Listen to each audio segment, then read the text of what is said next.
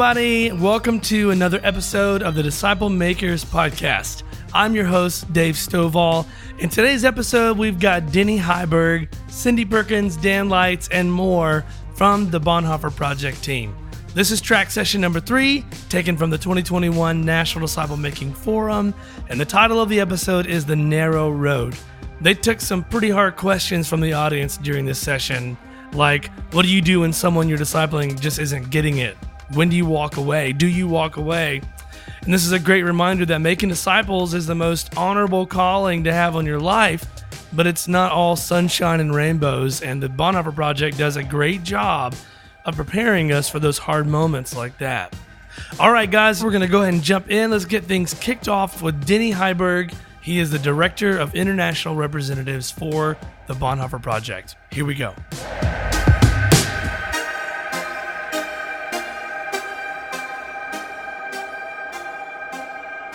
One of the core concepts of the Bonhoeffer Project is that we take a look at the gospel that, that Jesus preached, as we say upstream, back at the headwaters of this discipleship river, this analogy of going through life becoming more like Jesus. We need to go back to the very headwaters or the spring where, where we get this message and that is the, the Holy Scriptures, the gospel. And so the gospel that we have been taught and believe and then pass on to somebody else determines naturally the kind of disciple that we will make. If we have a, a legalistic gospel, we will make legalistic disciples. If we plant a, an orange seed in the ground, we're going to have an orange tree. And so, like you said, it's simple, but that is what has turned our heads and changed our lives in so many cases of people in this room. And uh, my name is Denny Heiberg, and I've been a part of this organization since uh, since 2014, as it was beginning to be birthed. And I've had the privilege of not only being a participant, but also being a leader of a cohort, which is a small group of men and women that are going through a process of experiencing what is it like to become a disciple maker who changes the culture and context of where they're serving. And we, you'll learn more about this at the, at the closing of our, our time here in this first session today. But all of us have a ministry context. And so, whether it's within a church or whether it's in a community, our own families, etc., wherever you find yourself where God has placed you, you have a ministry context, and we want to help you change the culture of that context so that discipleship is just simply natural. It's just a part of our, our, our being. And so uh, we hope that today that you will uh, not only learn more about uh, who we are and how we might come alongside you, but what God has to say to, to all of us. So let's let's pause and just give thanks for another beautiful day, and uh, then we'll we'll launch into today's session. All right, Father, we we uh, acknowledge your presence among us. Thank you for the rest that you've given us. Thank you for those who made it possible for us to be here. And thank you for all the work that has gone on behind the scenes for months and months and months. And what a joy it is to be able to gather in the same space with the same heart and the same mission of following you to become more like you, Jesus, as we as we desire to take this message of, of the cost of discipleship and multiplying disciples and take that message personally and powerfully across our, our sphere of influence. And so we pray that you would speak to our hearts this morning Use us, we pray, for your glory.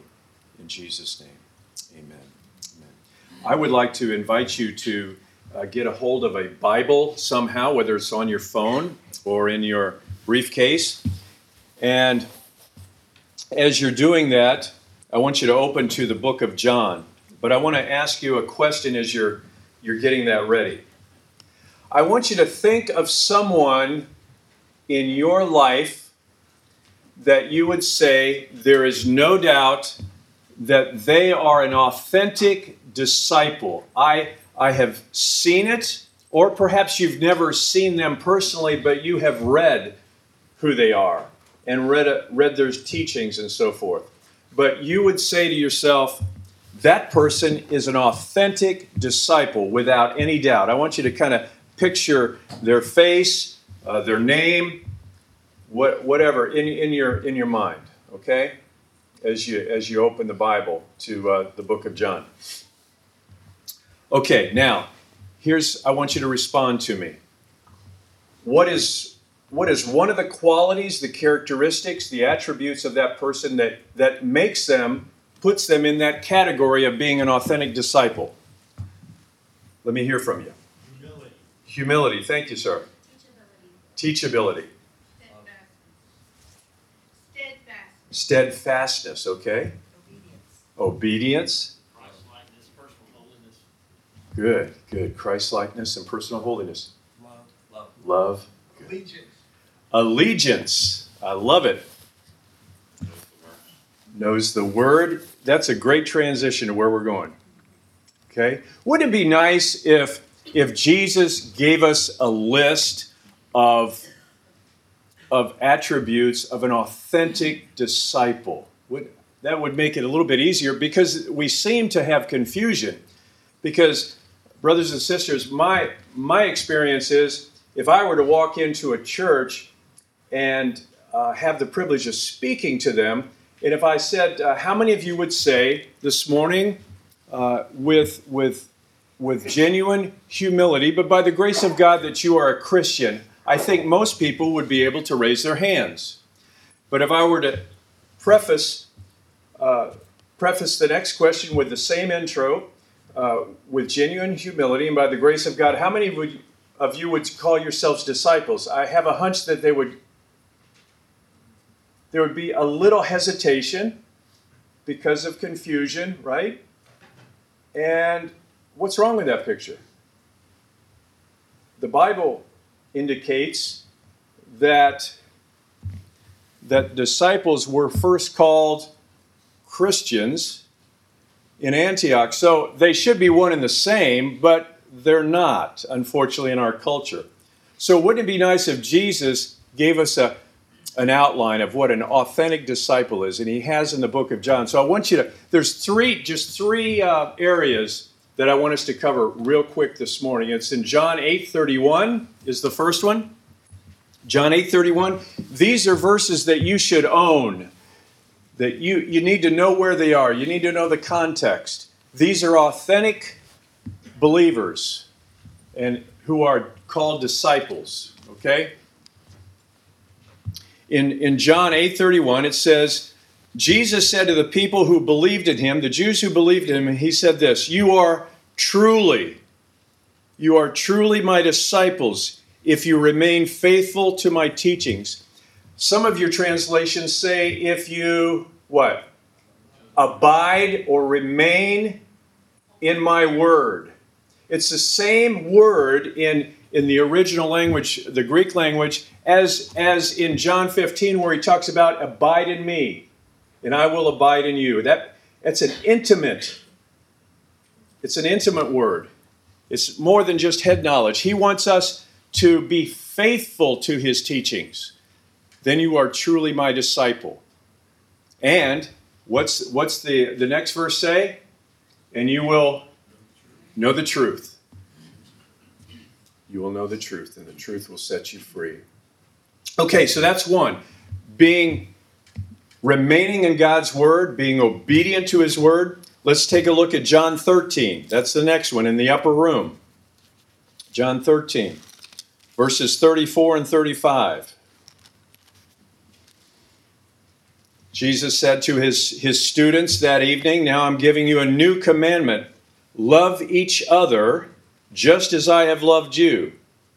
You should love each other. Your love for one another will show, will prove. There are a number of ways to say this, but that you you are truly my disciples.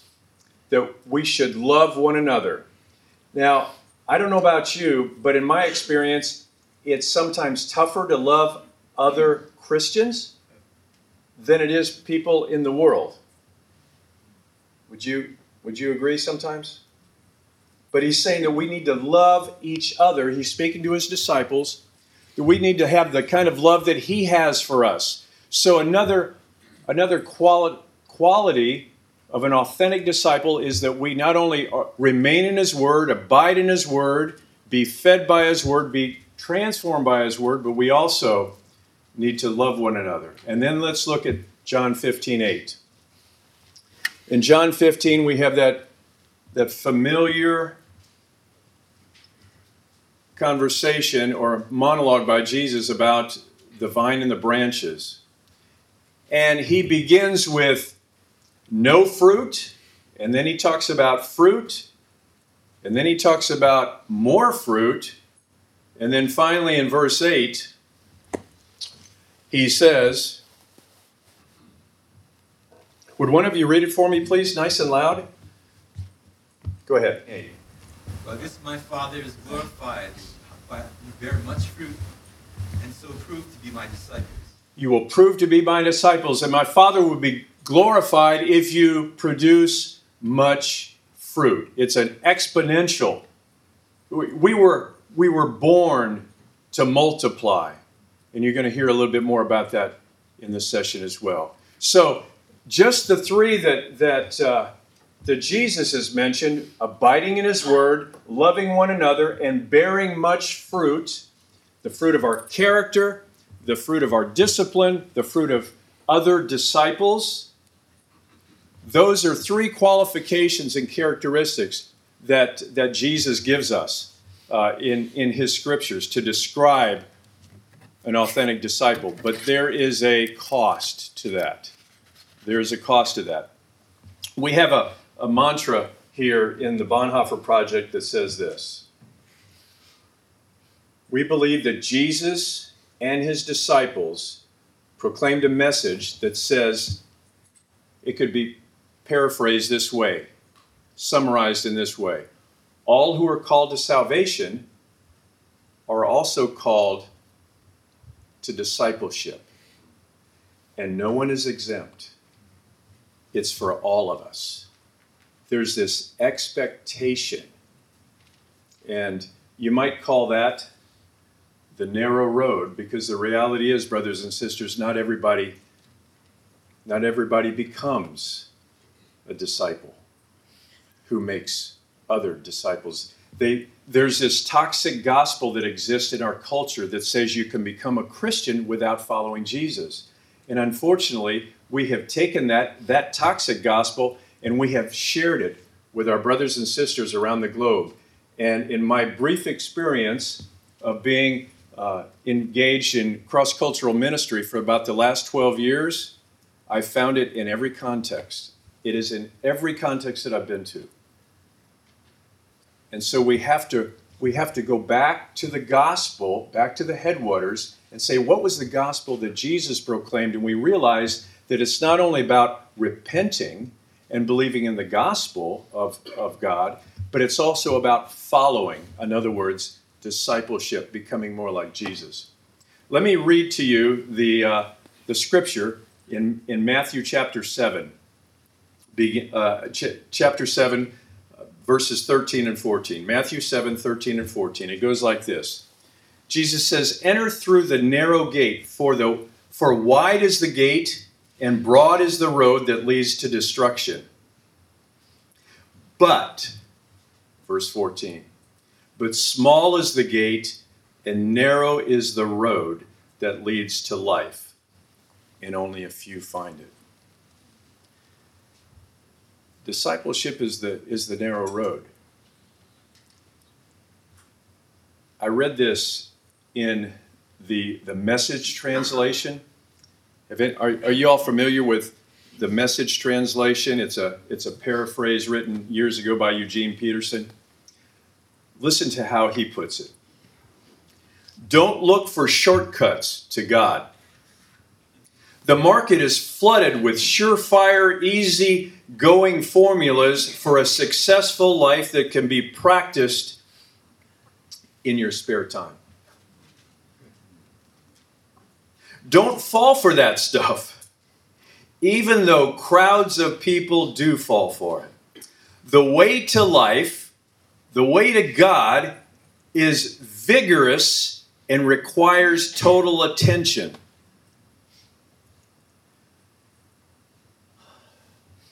That sounds like work. It sounds like effort, doesn't it? Does it take effort to follow Jesus? One of the one of the truths that I learned from Dallas Willard years ago has stuck with me, and I, I hope it's a game changer for you.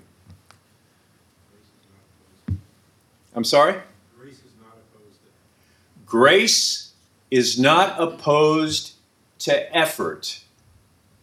It's opposed to earning. Grace is not opposed to effort, it's opposed to earning.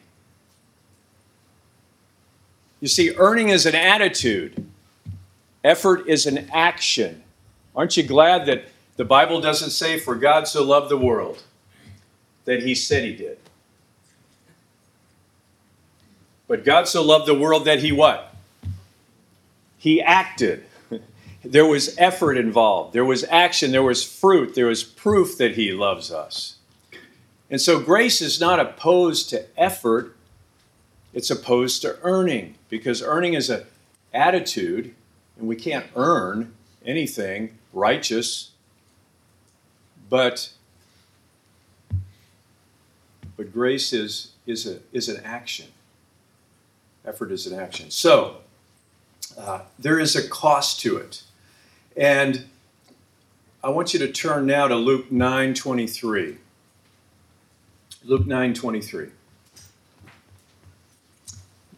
As we as we reflect about the cost of, of discipleship in the narrow road, uh, Jesus says that we're to, de- to deny ourselves, to, to put aside our self-centered desires, what our culture says is successful, and we need to focus on God, on His will, and we need to be focusing on others.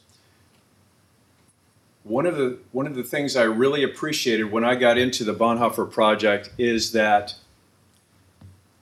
that it's not just about me and Jesus. Am I all right with Him? But how am I doing living out my faith, living out my my discipleship? How am I doing that with other people? How am I living out serving and loving the people that He's already brought into my life? And that was a that was another game changer for me. That it's not just about me and Jesus, it's about how I'm living that out. Because Jesus was a man for others. So we deny ourselves, we take up our cross, we identify with who Christ is in all its fullness, in all its consequences. What it really means to, to suffer for Him and identify with Him. And then it says, Follow me. Now, the way I like to unpack that is simply this that He's called us to follow Him in allegiance to His authority. My relationship with Him is at the top of any other, any other relationship that I have. Family, friends, He is above that, and He influences all of those. So, my allegiance to His authority as King, I acknowledge his, Him as King, and then in obedience to his commands. Allegiance and obedience. That's what it really means to follow Jesus. Dietrich Bonhoeffer said it this way Christianity without discipleship is always Christianity without, do you know the last word? Christ. It's a narrow road.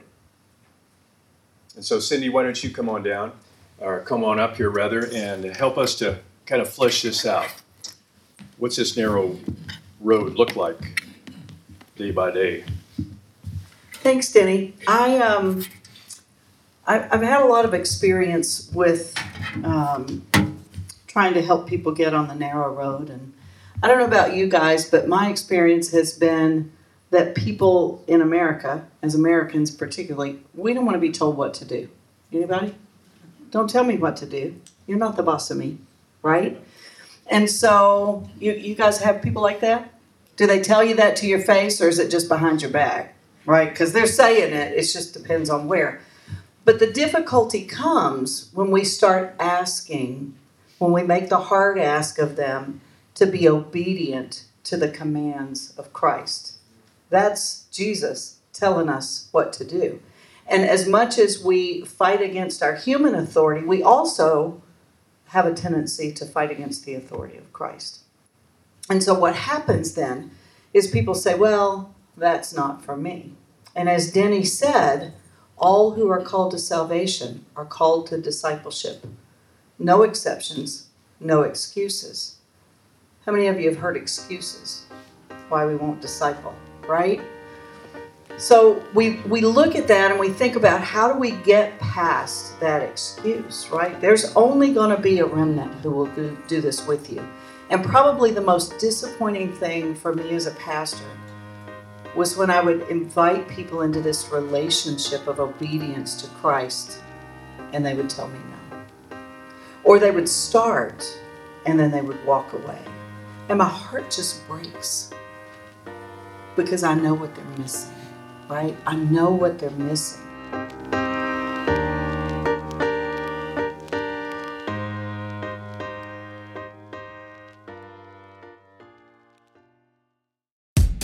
Hey, I hope you've been enjoying this episode so far. I wanted to take just a second to tell you about the discipleship.org collective. It's an online community designed for disciples and disciple makers. And if you're a follower of Jesus, then you fit in one or both of those categories. And we made this website with your needs in mind. The website itself is super cool because it's like stepping into a virtual church building. There's a welcome center, an auditorium for main events, and even some classrooms. Right now, you can get free access to this collective where we provide weekly webinars, we've got ebooks, and even disciple making assessments for you and also your whole church. And don't mistake this for just a website, it's actually a community for disciple makers. Basic membership is free, but there's also a premium access option that includes courses, certifications, and online gatherings with other leaders from around the world. So go to discipleship.org slash collective and sign up for your free membership today. And so we're going to have a conversation. If my panelists could come on up, we're going to have a conversation um, today with with uh, some of the guys from our men and women from our team, and I want us to just talk about some of the things that um, that we get for excuses and how we combat those excuses. There's there is. I mean, I love the scriptures that Denny pulls out of there because authentic discipleship has to be where we live. It has to be where we live. And we have to figure out as leaders how am I going to engage and how am I going to respond to those who say no? What do I do with that, right? So I am going to introduce them to you and then I'm going to ask them a question and we'll go down the, the line. This is Carmelita Boyce. She is our women's director, so we have uh, women only cohorts and she uh, helps oversee that. Um, Joye and Tony Waller are our regional representatives in the North Georgia, North and South Carolina area, and uh, both lead cohorts. And Kenny Sexton is our regional rep in South Georgia. I'm always a little afraid to give Kenny the microphone. Just, just for the record, I'm going on the record with that. oh no! So here we go. Kenny, behave. Okay. Um, we like to have fun because you don't have to be always serious to be an authentic disciple of Christ, right? So, my first question what keeps the people in your context from engaging in discipleship? In other words, what are the excuses you've heard? Um, time is usually a, an excuse. Yeah. Commitment. It's more than a six week, eight week. Of course. So people having to think that through readjust their lives? I think learning that um, when when they hear that it's a long-term commitment, they go, wait a minute, I'm, I'm, I'm used to a six-week Bible study, so can I just get it quickly? Because everything in our life is a fast instance, so can I be a mature Christian in six weeks? Can we? Can we be a mature Christian in six weeks? See, you can't microwave it. yes. Oh, I've got it all wrong. Um, my, my so I'm in South Georgia, and I, I feel like for me, when I thought about this, and man, time, I agree, and the commitment, all that. For me, in my context, I think the biggest thing is fear of relationships. And let me, let me define that a little bit for you. Um, I know we've all been in a group where you become vulnerable, and it goes here, and it goes there.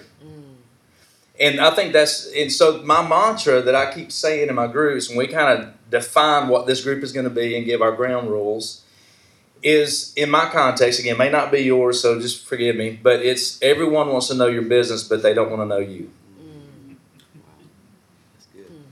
But even in that, you've got to realize that Jesus even had Judas. And so there's going to be somebody that's going to disappoint you, going to be let you down, going to, going to speak, but you try to set those ground rules. But I think it's the fear of relationship because we haven't really had this. So you're growing in maturity. So when we're vulnerable, there's got to be a level of maturity in there that we go, we have it here, and now we pray and confess, right? And I, I think that's that's the biggest hindrance for me is, man, I've been there, done that, bought the T-shirt, got the scar. I'm not doing that again. Instead, we got to just kind of come out with open hands and learn how to live and learn. Can I say one more? You can say one more. The other one that I get a lot is that they don't know what discipleship is. So I don't know what it is and I don't know what it's going to entail, so I don't want to be a part of it. Either discipling or being a disciple. Yeah, yeah, so we have to de-weird it, right? We have to explain to them, right? De-weird it. Write that down, yeah. right? Because it is weird sometimes if you've never been in that relationship. Eugene Peterson said that discipleship is a long obedience in the same direction. And that, when I read that a couple of years ago, that just stuck with me. A long obedience in the same direction. It's just the long journey, and we cannot make it fast, which means that it's so countercultural to what we're doing in the rest of life that it just doesn't seem to make sense to people, which is what we're supposed to be. We're supposed to be the bunch that doesn't make sense to people. And so if you're making sense to the people around you, you should probably do a self check, figure out why, right? Just figure out why you're making sense to people. But it's so important that we we do that. And I agree, Kenny. Relationships, and and the longer we go in this culture, the less we know about how to make relationships. In my day job, uh, when I'm not doing Bonhoeffer stuff, I teach at a college, and I am amazed at how difficult it is for them to enter into, for college students to enter into any kind of relationship with anybody. So I teach business classes, but really what I'm teaching them is how to have a relationship with other people. Right? Because and, and how to have a relationship with Christ. And so if we can't have relationship with the people in front of us, it's going to be really difficult for us to help people figure out how to have a relationship with a God that they can't see. So it's important for us to, to de-weird that, to bring that into that place, right? And, and help them understand what it is. I was not discipled when I was young and first came to Christ, and that was a problem. But we engage and we, we just begin to, sooner or later, the Holy Spirit is just going to knock them down and they're going to have to do something, right? That's what I pray. Lord, slap them hard, just like you did me, right? I mean, seriously. Slap them hard because that's we are hard-headed bunch. And so we we need to be ready to receive that. And i, I don't think we should be the slapper harders right?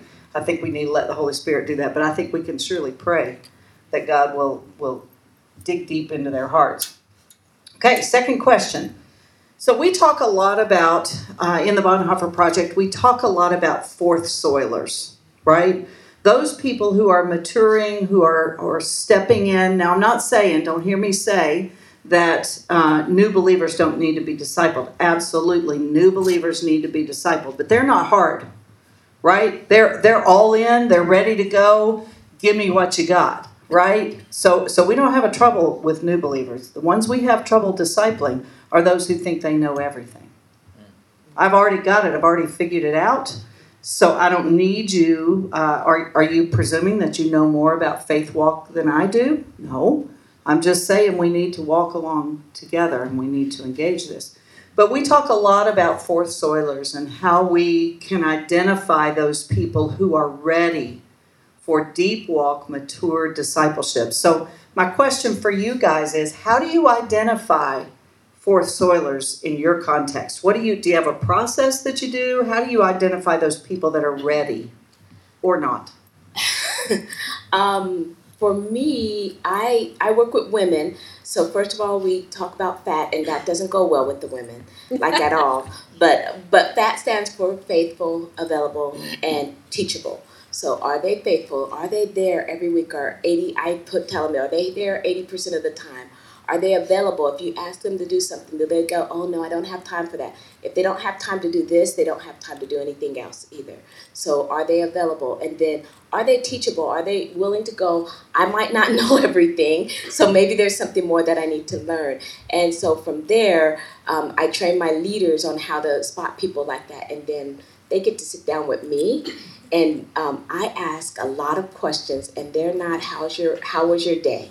They are um, one of the questions that I ask them if they're coming onto my leadership team, especially, is um, Do you have Do you have Is there a sin issue that would keep you from leading? And they have to answer that. If they if they are and I know that's a bold question. I know I ask those questions. That's me. Um, but most people, all of them answer it, and I've had some that said yes and so we deal with that and we walk them through what does that look like to get that sin out of your life so you can be in, in leadership. I'm not quite sure how to follow that one. She kind of summed it all up.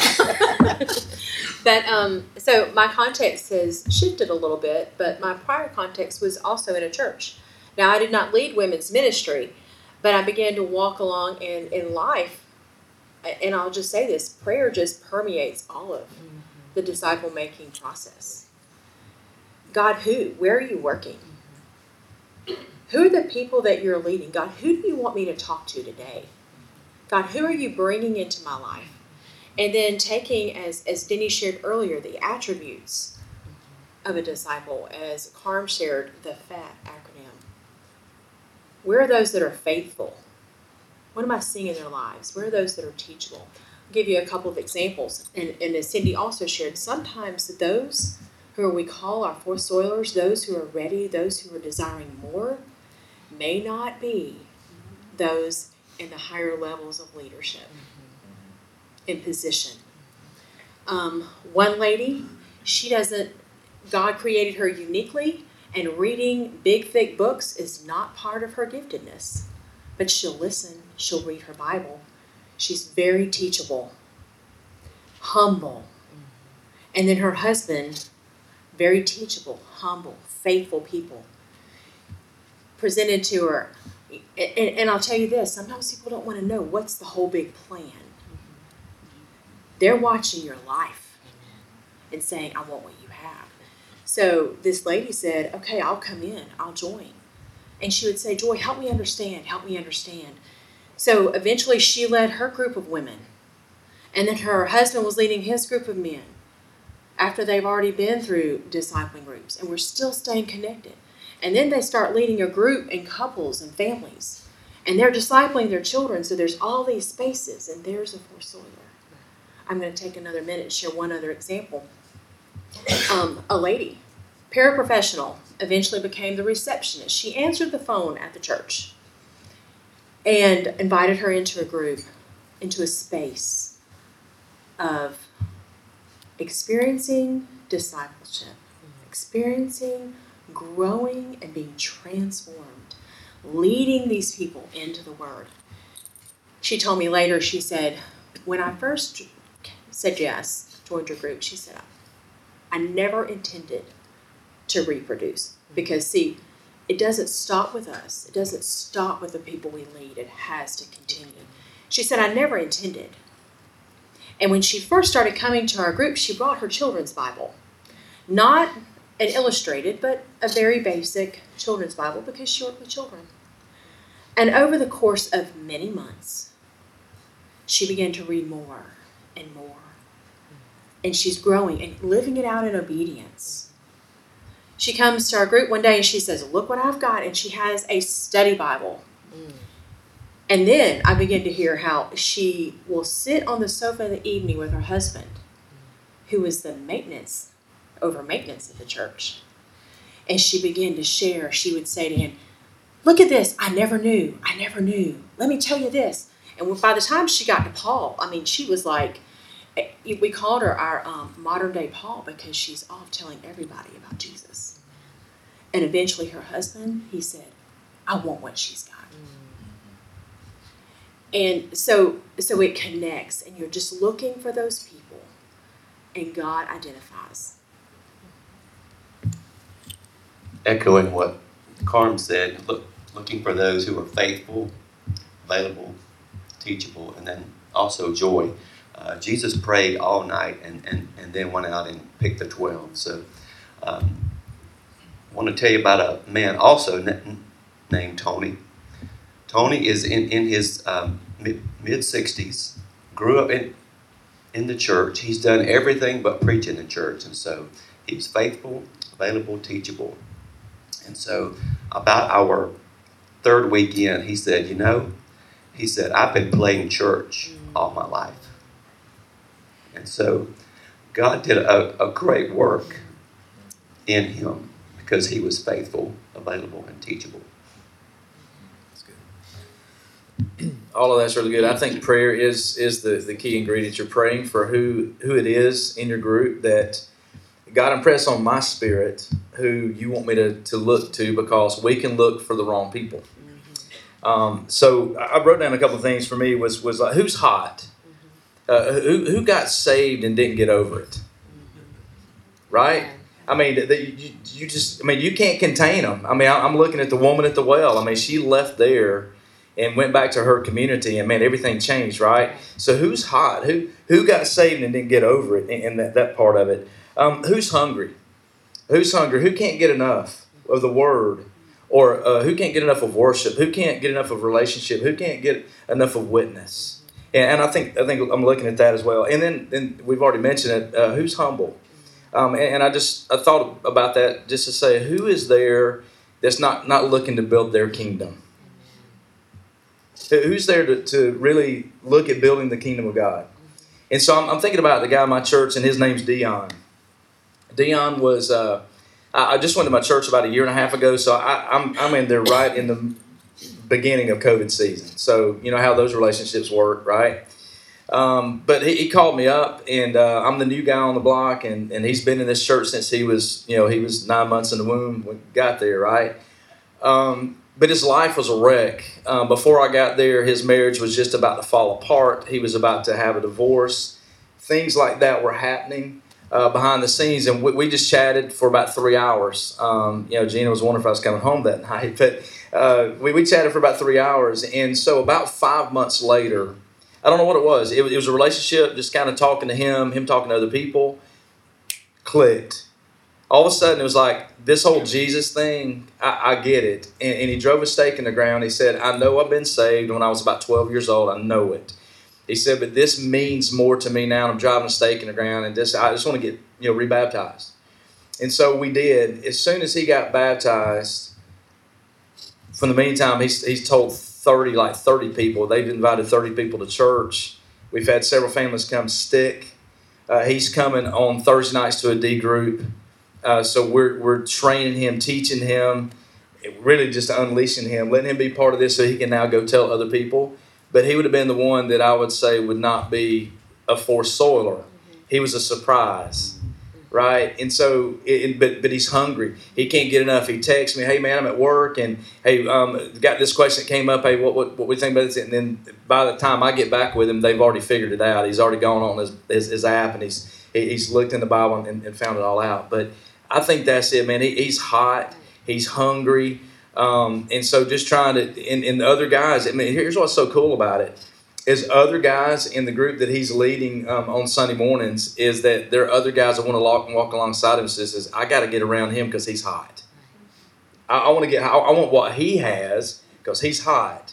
And so by doing that, many other people now, just because of, of how he's carrying his life and this fruit that you're seeing, others want what, what he has.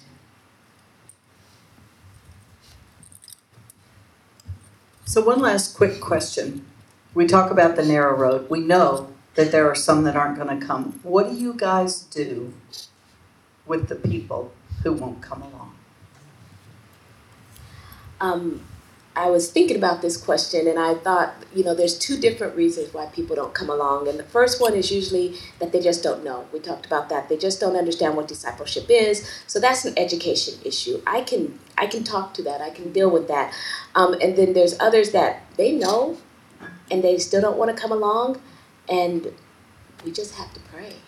Like like you said, let the Holy Spirit get a hold of them and do what he's going to do. Um, I, I don't know anything else. You guys are wiser. Pray, love them, and model the life of a disciple maker. Because God, the Holy Spirit draws people. And it, I tell ladies sometimes if they say, I'm not sure, I'm not sure. You know what? Let's keep talking. I'm praying for you. Look at your life. See how you want to, you know, what adjustments you need to make because sometimes it takes time. Um, but just always look to love them and include them wherever possible. God uses life change because, like the uh, man that I mentioned earlier, Tony, he had played church, but he did what he knew to do. And so now that he knows more, he is the, the best advocate. And so now he is out sharing with uh, other men what God has done. So now those men are now interested where maybe they wouldn't have been earlier. So life change is a great testimony. Sandy, those that don't want to get into discipleship movement um, is how God's using and growing my fruit of patience. Because we've got to be patient. I mean, don't we? I mean, because your first reaction is you want to just kind of thump them over the head with the Bible and say, get, get right, with well, let's go, you know? But you just got to be patient and, and love them. And, and we said model for them. Uh, it is the work of the Holy Spirit to impress on the heart that this is something they need to be a part of and jump in and, and get after because it is a command.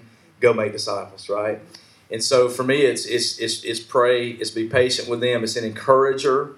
I think it's one that just keep encouraging them. And I think sometimes you've got to bring a connector in their life that, as I said a minute ago, Dion, hey Dion, won't you go talk to so and so and and just man share your story. And man, how because because I know what I do as a pastor. As a pastor, here's what I do when they don't want to get a, in a part of this movement.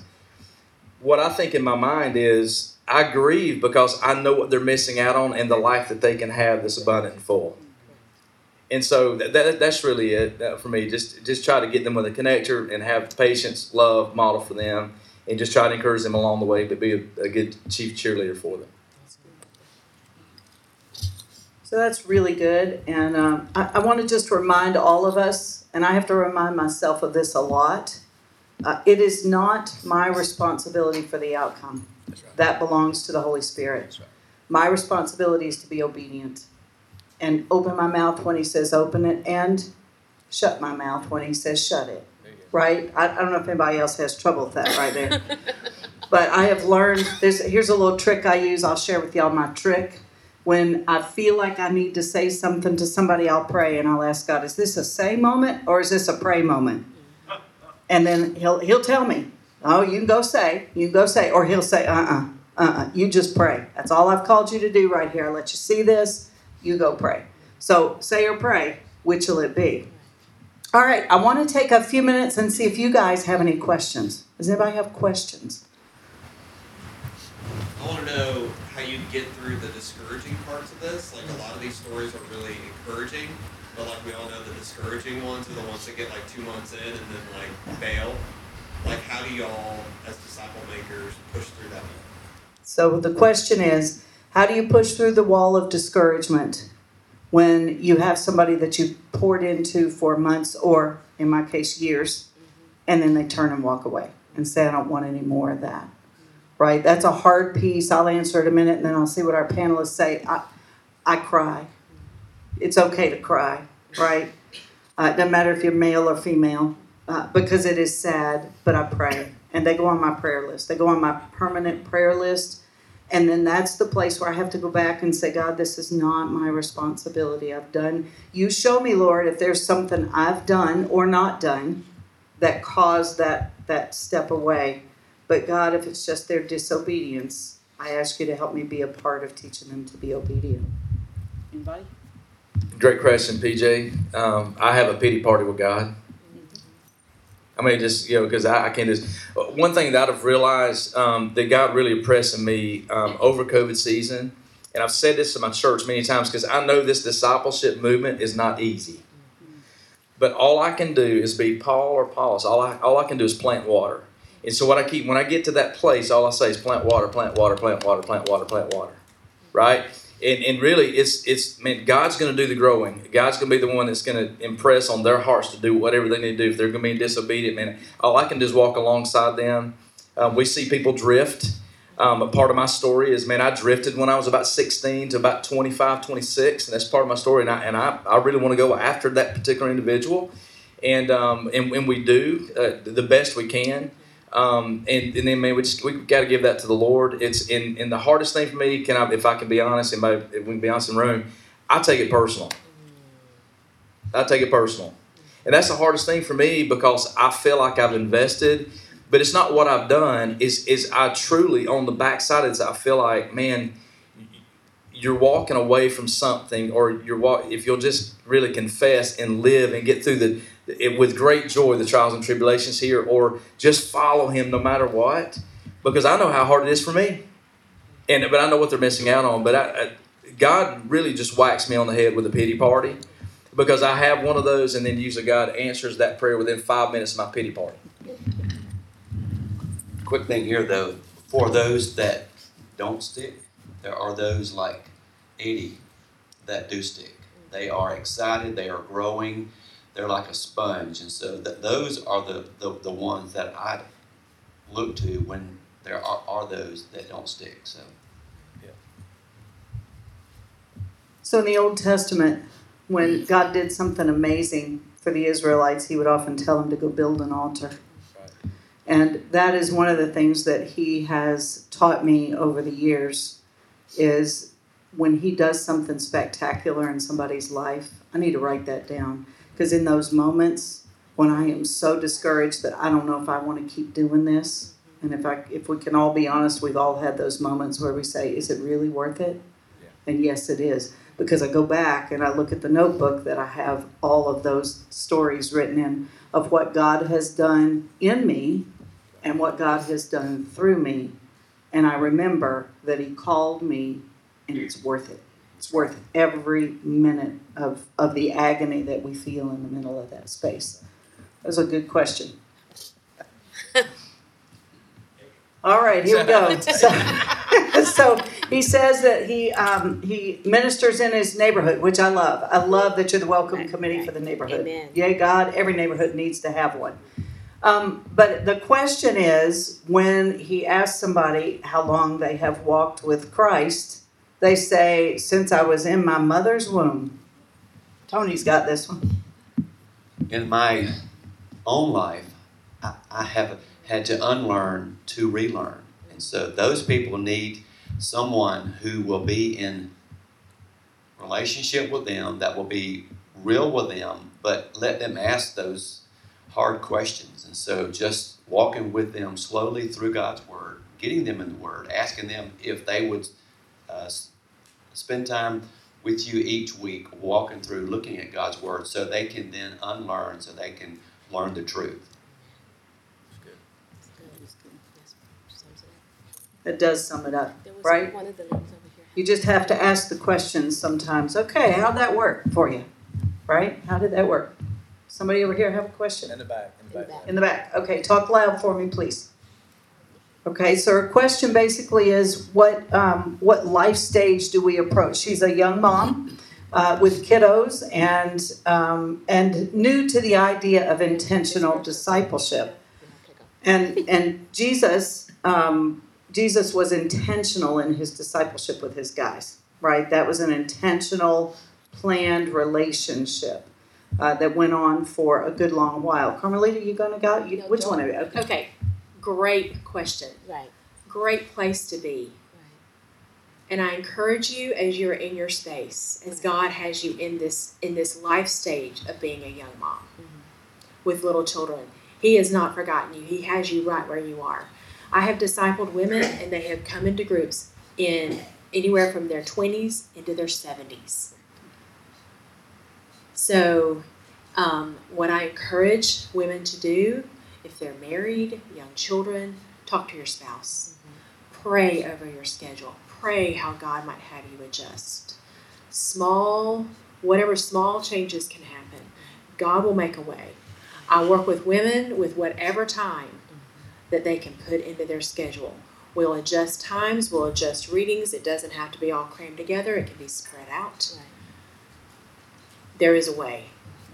And when women see what you're doing in your life, and that what God and how He is transforming you and continue to lead you, because as it's been said earlier, as we are leading others into into a space for God to work in their lives, it's not just about them, it's also what God is doing in our lives as well.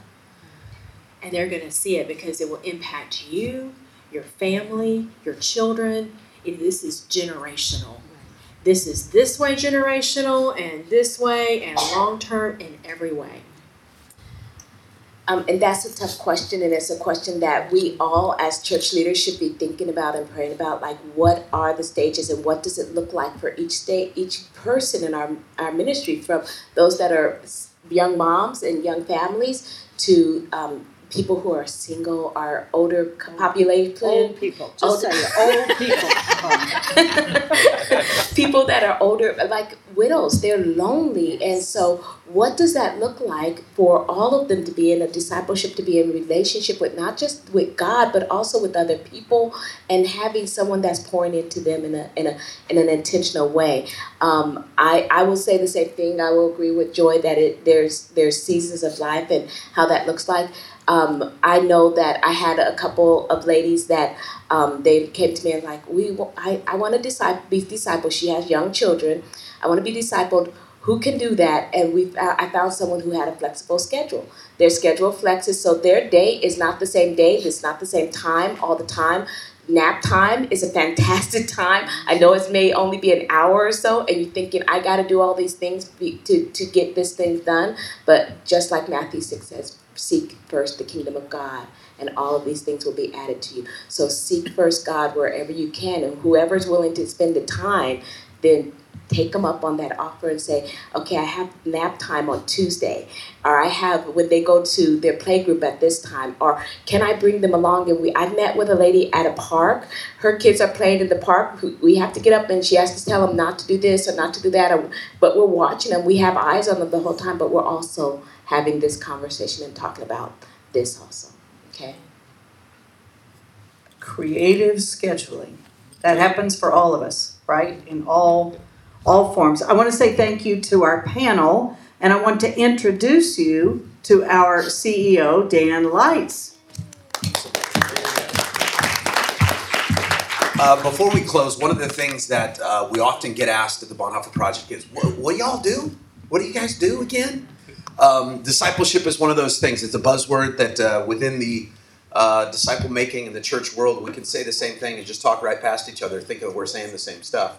Um, most uh, churches, most, uh, I would say, ministries that focus on discipleship, and I, I'm a visual learner, and this is what I what I came up with is um, a lot of these organizations that we have out here, we partner with. We do a lot of work with them. There's a lot of people that go through our cohorts that use many of the tools that they have, but most churches, most people, maybe you you were even sent here to do that. They look at discipleship as this: it's just a clip-on. It's an add-on light. It's something that you do for your ministry. Hey, I've got something good going on. Let me just clip that on right there. Plug that in. That's not clipping. Uh, plug and play, and that's just what we do. Kenny, I need to hold that. Um, but what we do is we give you the tools. We give you the tools necessary to make disciples in your own context in what you're doing. We do a 10 month cohort, which is a group of people that get together. You get a cohort leader, and we get together with you to help you develop a plan. We go, as you can see from uh, all the literature that we have out there, we go upstream. We start talking about the gospel. Then we get into your definitions, and then we help you to develop a plan for making disciples in your own context. Now, some people say, "Well, well, Dan, aren't you complicating it? Aren't you just don't you just need to get people into the Bible?" Listen, discipleship is not complicated. People are. People are complicated. Contexts are complicated. So whatever it's from from senior pastors and senior leaders in organizations to someone who in their uh, hometown is just trying to welcome people into the neighborhood, right? There's all sorts of different contexts, and so what we do is we help you to develop a plan for making disciples in your current context, and it's a personalized approach. These great deep level, heart level questions that you can get into through this 10 months. So that's what we do. We got one last uh, main session to get to. Hope you guys uh, will get there. Thank you guys for coming out. And then we got one last track session. We'd love to see you here for that. God bless you guys. Thank you guys for coming out.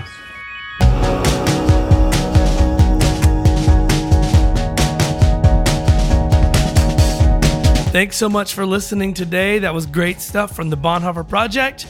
Next week, we've got another episode that features the Bonhoeffer Project in their final track session from last year's National Disciple Making Forum.